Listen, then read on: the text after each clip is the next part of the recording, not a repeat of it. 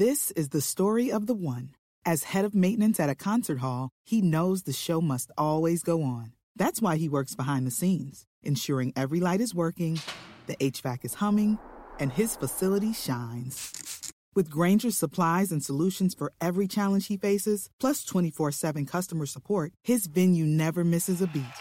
Call quickgranger.com or just stop by. Granger, for the ones who get it done.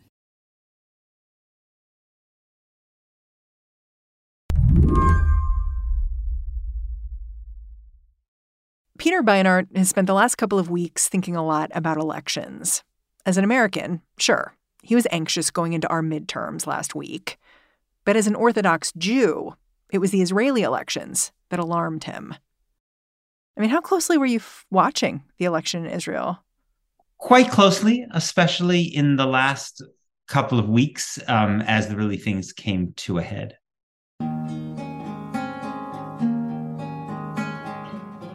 Legislative elections in Israel wrapped up just a few days before our own. Going into this contest, it seemed like the results were on a razor's edge. But then, in something tipped um, in the closing days, and because of the peculiarities of the system, um, then the way voting was distributed, Benjamin Netanyahu and his right wing, his extremely right wing coalition, his unprecedentedly right wing religious coalition, actually ended up with a very large victory. Peter calls this coalition unprecedentedly right wing for good reason. To cobble together a government, Benjamin Netanyahu forged alliances with political leaders so militant they were previously shunned. But looking closely at this group, Peter was struck by something else how ideologically consistent it was. All of Israel's new political leaders agree Jewish dominance, Peter calls it Jewish supremacy, is a fundamental building block of the state of Israel. The only thing they quibble about is how strictly to enforce that supremacy on their Palestinian neighbors.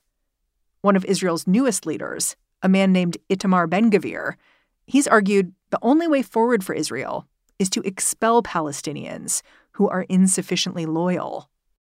What's striking about this election is the rise of political forces that don't see Jewish supremacy as secure and stable. The Israeli center thinks that Jewish supremacy is doing fine and can be maintained by doing roughly the same kind of things. What you see with the rise of these radical figures like Itamar Ben Gvir and his Jewish Power Party is Ben Gvir is saying it's actually not stable. And the only way to maintain it is by either deporting, expelling Palestinians from Israel, or at least threatening to do so, so that they remain utterly subservient. That's actually the fundamental divide in between Israel, but in the right and the center. It's not about whether Israel should be a country that privileges Jews over Palestinians. It's about whether you should actually deport Palestinians from the country. That's really how extreme that arg- the argument is. It's interesting because I get the sense you'd agree that the current situation is unstable, but deeply disagree with how to fix it. No, I actually think tragically it is quite stable. Um, it's stable because there is almost no international pressure on Israel to change its behavior, including from a democratic administration, which gives Israel unconditional military aid and protects Israel in international forums like the UN. It's stable because Israel is a technologically dynamic country that many countries want to be engaged in. And it's stable because the Palestinian leadership is divided and weak, and in the West Bank actually collaborates with Israel to make it easier for Israel to maintain control. And it's striking to me that even in that situation, you have the rise of politicians who actually want to go much further, again, towards a politics of mass expulsion.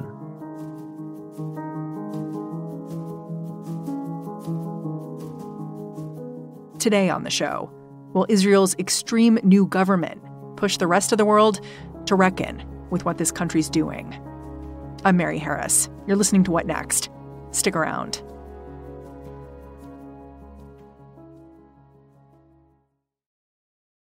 This episode is brought to you by Discover. When it comes to your finances, Discover wants you to know they are the credit card that is always there for you. With 24 7 US based live customer service, everyone has the option to talk to a real person anytime, day or night. Yep, that means no more waiting for quote normal business hours just to get a hold of someone. We are talking real service from real people whenever you need it. Get the customer service you deserve with Discover. Limitations apply. See terms at discover.com/slash credit card. Part of the reason this election was so surprising is that Benjamin Netanyahu has been incredibly divisive in Israel. He is still on trial for corruption, and it was widespread outrage at Netanyahu's graft that got him kicked out of office in the first place. The problem is that the coalition that replaced him made for strange bedfellows. It included the leader of an Arab party and a hardline conservative, among others. In other words, there was no shared political belief here. Peter Beinart says that's where the trouble began. The idea was that there was a desperate desire to get rid of Benjamin Netanyahu, who people felt, um, I, I think rightly, that Netanyahu was actually corrupting the Israeli political and legal system, even for Jews right? And so in that way, there was an analogy to Trump, which you see a guy who was willing to bend the rules, overturn previously existing norms in a way that people exi- found frightening. Now, it's important to remember those rules and norms never really existed that well for Palestinians, but they were th- starting to threaten what Israel Israel is a liberal democracy even for Jews. And so you were able to uh, get together this very wide coalition, as you say, from the right to the center, which also had for the first time in Israel an Islamist, small Islamist Arab party just to get Netanyahu out. The problem was that the coalition was not ideologically coherent. Um, and that it had no real margin for error. So eventually it couldn't sustain itself when a few people, for particular reasons, decided to defect. That's how earlier this month, the country headed into its fifth election in three years. This time, Netanyahu formed his own coalition, three parties under one umbrella. Many are calling it the furthest right government in Israel's history.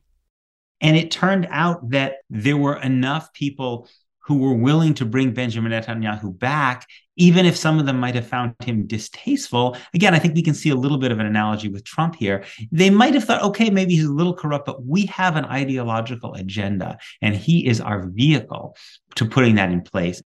Yeah, when I read about how Israeli politicians were campaigning for office in this election, it sounded pretty similar to me to the way people in the US were campaigning this year, like using fear, talking about public safety as a big issue. Can you explain that? Yes. So, something that in retrospect turns out to have been very important to this election was you may remember that last spring, the spring of 2021, uh, violence erupted originally over um, the Temple Mount, this area that is sacred to, to Jews and Muslims. And then there was rocket fire from Hamas in Gaza. And then, most shocking to Israelis, um, particularly Israeli Jews, was violence that broke out not in the West Bank or in East Jerusalem, but in Israel proper, in mixed, what are called mixed cities, in cities that have both Jewish and Palestinian populations. By day, there's an uneasy quiet in Lod. But it's not hard to find reminders that this is no longer a peaceful place. Arabs and Jews who share this city now trading blows. And the vast majority of arrests, arrests from these civil conflicts, just as they tend to fall, the vast majority of people who were arrested in this violence were Palestinians. But people like Itamar Ben Gvir, were able to use this as a threat to say, look what's happening. It's not just that Palestinians are who are in the West Bank and Gaza are threatening us, but Palestinian citizens here inside Israel proper are threatening us. And we have to either expel them from the country or at least frighten them so much with the threat of expulsion, with much harsher police tactics, that they will never be willing to rise up again. Um, and it is that that is part of the context that allowed Ben Gvir uh, to make this progress and ultimately to become Israel's third largest party. Yeah, let's talk about Ben Gvir because he's one of the sort of legs of the stool of this coalition that Benjamin Netanyahu formed. Ben Gavir, he leads this Jewish Power party, and he's been a known person in the political world for a long time. But I wonder if you thought he would reach this kind of height of power because now he's being spoken of as, you know, he's going to be part of the cabinet. He's going to be a real leader in the government. And I wonder if you anticipated that rise. No, I really didn't. Um, it, it is an extraordinary story given how marginal um, he and the people around him were. I mean, Itamar Ben Gvir was not allowed to serve in the Israeli army because he had been arrested so many times, uh, and he was really on the he was on the edges of basically of of groups of terrorists of Jewish terrorists. So, for instance, Ben Gvir has um, was a disciple of the late Rabbi Meir Kahane, whose party in the 1980s was banned from Israel because it called for the expulsion of all Palestinians. It also called for the um, making marriage and sexual relations illegal between Jews and Palestinians. It's a very, very openly, crudely racist and fascist tradition. This man was was very much on the political margins and as we've seen in other places has moved quite rapidly from the margins to the near the center of Israeli politics, and he did so with this Netanyahu support. In fact, Netanyahu was a critical patron because there were basically three small right-wing parties that were knitted together to create the one larger party that did so well in this election. And Netanyahu brokered that marriage, which is part of what has made them such an important player. So, what does a coalition government with someone like Ben Gvir and Netanyahu, of course, too, at its center, have as their platform. You've said that they're ideologically consistent. That's an advantage they have over the last coalition government. So, what are these folks going to be trying to accomplish? One thing that a lot of people speculate about is that what Netanyahu needs above all else is to get out of his corruption trials. He needs some kind of law passed um, to to basically make these corruption trials, or at least some of them, go away. It's remarkable to me that they're ongoing. Yes, they are ongoing. It, to Israel's credit, Israel does have a, a, long, a long history, kind of legal apparatus that actually goes after its prime ministers for corruption. But it doesn't keep them from running. No, it doesn't keep. And in fact, what many people suggest is a kind of a trade in which Netanyahu gets some legal relief. He would trade this for some things that the right wing, the far right wing in his coalition wants. What are those things? One thing I think they would like is to um, reduce the influence of the Israeli judiciary, because the Israeli judiciary sometimes can limit the Israeli state to some degree. In, since the 90s, Israeli courts have become more influential and they have been a force i would say sometimes just modest degrees in in restraining the state um, and protecting protecting individual rights. And, and Ben Gvir wants to, he basically wants to really limit the independence of the judiciary. Some Palestinians are worried that Ben Gvir is aiming to change the status quo at the Temple Mount in Jerusalem. That is a key holy site for both Islam and Judaism. Now, what that means briefly is essentially that Jews pray at the Western Wall below the Temple Mount, and above that, on the Temple Mount, that has historically been reserved for Muslim prayer. That's where you have the Al Aqsa Mosque and the Dome of the Rock. What Ben Gvir wants is essentially to make it much easier for Israeli Jews to go up and start establishing a presence on the Temple Mount itself which for Palestinians raises the specter of essentially them being kicked out of that territory. That might seem paranoid and conspiratorial to many Jews, but remember, there have been already two mass expulsions of Palestinians since Israel's creation in 1948 and 1967. Well, and so many clashes have revolved around the Temple Mount. One of the holiest and hotly contested places of worship in the world, a bitter confrontation after Israeli forces stormed the Al Aqsa Mosque. This is the most incendiary, some people say it's the most incendiary place in the world, right? And one of the bitter ironies of Ben Gvir's rise, I remember, remember I said he benefited a lot from the violence that broke out in May. You know who's one of the people who lit that match? Oh no. Itamar Ben Gvir, because he's been one of the people who has been most aggressive in changing the status quo on the Temple Mount. So he's creating chaos and then benefiting from it. that's exactly right, which I think is something that demagogues have, have done, you know, for through time and memoriam. And it's a very frightening situation because the Temple Mount is already always a powder keg, but beyond that, because violence has already been rising in the West Bank. Palestinians in the West Bank are are desperate. They see no horizon for them to get basic rights. They're completely fed up with the Palestinian Authority, and there's been rising armed resistance already in the West Bank. It's been one of the most violent years in the West Bank in the last decade, and now you've got an Israeli government that's going to come in with the hammer of even more brutal, unrestrained force. And I think it leads the possibility of of just terrible violence. Yeah, I mean, you've laid out the way especially Ben Gvir, talks about controlling the population of Palestinians in really upsetting ways. Talks about expelling them, even Israel's own citizens who are Palestinian, if they're disloyal. And it raises this question like, who gets to decide who disloyal is? What does that look like? Right. And it also raises, I would say, an even more basic problem with the nature of the state, right? The whole state is built around the needs and interests of Jews, not the needs and interests and identity of Palestinians. Well, of course you're going to be a little bit disloyal, right? I mean, loyalty, it, most people are loyal to countries when they feel like those countries actually give them an equal shot, at least give them equality under the law. So Ben Gvir is essentially saying to Palestinians, unless you show utter subservience to a political system that de- denies you equality, then we're going to respond to that by basically coming down on you with a hammer and maybe even expelling you. And he says he only wants to dis- to expel disloyal Palestinians of citizens of Israel, but he has a very capacious definition of that because he put up a, a they put up a billboard during the campaign in which they showed the faces of the two most popular Palestinian politicians in Israel, both of whom have served in the Knesset, and, and with the words "May they be banished." Right? Um, so this is um, this is this is it's a frightening frightening time to be a palestinian in israel.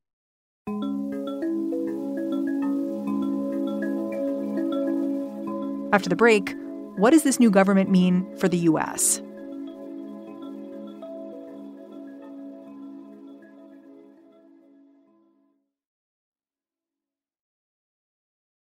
It's lunchtime at Tim Hortons, and we're serving up a special deal just for you. Our new $5.99 lunch deal includes your choice of any lunch sandwich and a side of crunchy kettle chips. Because what's lunch without a little crunch? And the sandwich choice is all yours, like a ham and Swiss, Chipotle chicken wrap, BLT, and more, made to order just the way you like it. Tim Hortons' new lunch deal. Simple, delicious, and just $5.99. Now that's a good deal. Only at your neighborhood Tim's. U.S. only. Price and participation vary. Terms apply. Reading your writing, you don't seem particularly surprised by the political victories here. You basically seem to say that they reflect a rightward shift that's been ongoing in Israel.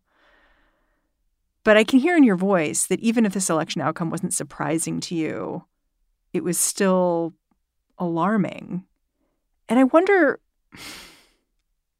I wonder if you think other people are paying as close attention and thinking about it in the way that you are. In terms of being a surprise, I would say this. I think one of the things that the Trump experience has really shown me is that there are things that are things that have happened in the past, even in the deep past of a country's history, remain in its political DNA. And if they are not dealt with, if, if there's not some kind of historical reckoning and a genuine effort to face the past and change, they will tend to return. Um, and so Trump is the recurrence of a white supremacist politics that has very, very deep roots in the United States. And if you think about Itamar Ben Gvir that way, again, in a country that was formed through mass expulsion of Palestinians in a country that held even its Palestinian citizens under military law for the for the first 18 years of its creation, um, and then had another mass expulsion of Palestinians in 1967 when it took over the West Bank. Is it really a surprise that in a country that has not confronted and tried to make right those historical injustices and try to create a different kind of political system based on equality, is it really surprising that those kind of ideas would return? Can we talk about the reaction to all this from Palestinians? I don't think I can, I'm equipped to speak for Palestinians. You must have Palestinian colleagues, though, who you reached out to in the days since the election just to check in, say hello. I wonder what they're telling you. I mean, I have a, a, friend named Isa Amro, an extraordinary man, um, a nonviolent human rights activist in Hebron, which is literally, I mean, it's the Mississippi of the West Bank. Well, in fact, Itamar Ben Gvir lives in that settlement in Hebron. I've seen the conditions in which Isa lives uh, without any basic rights. And now Isa is under military order, um, which means that nobody can go in his home except for him. And there's no due process where you can change it because you're not a citizen. You can't vote. You, the government is not accountable to you. And now I think about Isa today, as we get as we interview this, being under military order in with a government that is going to be led by some of these people who already make his life a living hell Itamar Ben Gvir and his friends and I'm terrified for him. So what does the US do now? I mean support for Israel has been ingrained in US politics for decades. There've been some rumblings that oh maybe US politicians won't meet with some of the more extreme members of Netanyahu's coalition government. I'm not sure what kind of difference that would make. And I'm not sure how much stomach there is to turn around our, you know, relationship with Israel in some way or, or get more involved than we are now. In some ways, it's not a question of us getting more involved. It's it's a question of whether we want to be funding this. Because the United States gives more than $3 billion in essentially unconditional military aid uh, to Israel. And so I think the question that people should be asking the Biden administration, an administration that supposedly is making the struggle for global global democracy kind of central to its mission, is is this actually consistent with the principles you claim to believe in? Uh, is this a good use of U.S. taxpayer money? Yeah, that brings me back to one more thing, which is American Jews. You are one, and I, I feel like we're in this moment where it's possible that American Judaism, people who identify as Jewish, their relationship with Israel may change. But maybe you don't think that's going to happen. And I'm a little bit curious what you think, because I know that you've faced pushback from other people in your faith for some of your views. Yes. I think the American Jewish organizational leadership is pretty much locked in in the position that they hold, which is essentially a, a, a hear no evil position vis-a-vis the Israeli government. And I think there are a lot of American Jews who don't hold that those views, but they don't necessarily wield a lot of influence. Um, what I would like American Jews to recognize is that I believe that that we cannot coherently and effectively and credibly fight against white supremacy, white Christian supremacy in the United States, which I think many Jews do recognize threatens American Jews, and simultaneously defend Jewish supremacy in Israel, that the two principles are actually in conflict. And that it turns out, one of the things that I think we found seen very clearly this year is that many of the greatest admirers of Jewish supremacy in Israel are the very people who support a white Christian supremacy in the United States that Jews know in our bones is not good for us as a small and conspicuous minority. So the case I would like to make is that we can't have it both ways. I believe that our best ethical traditions and our own very safety lies with struggling for and clinging to the principle of human equality, but we have to do it everywhere. And if we make an exception for Israel, I believe we are unknowingly opening the door for the very dangerous forces that want to also have that exception for the United States and for Hungary and for Poland and for France and for a lot of places where group ethnic supremacy is dangerous for Jews. And we need to be consistent about that.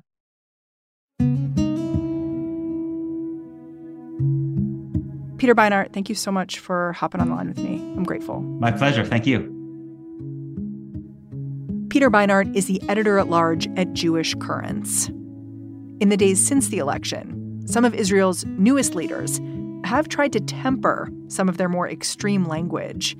In a speech last week, Itamar Ben Gvir clarified that he does not want to expel all Palestinians from Israel, just the terrorists. All right, that's the show. If you're a fan of what we're doing here at What Next, the best way to support our work is to join Slate Plus. Go on over to slate.com slash whatnextplus and sign up. The show is produced by Elena Schwartz, Carmel Delshad, and Madeline Ducharme. We are getting a ton of support right now from Anna Phillips, Jared Downing, Victoria Dominguez, and Colton Salas. We're led by Alicia Montgomery and Joanne Levine. And I'm Mary Harris. I will be back in this feed bright and early tomorrow. Catch you then.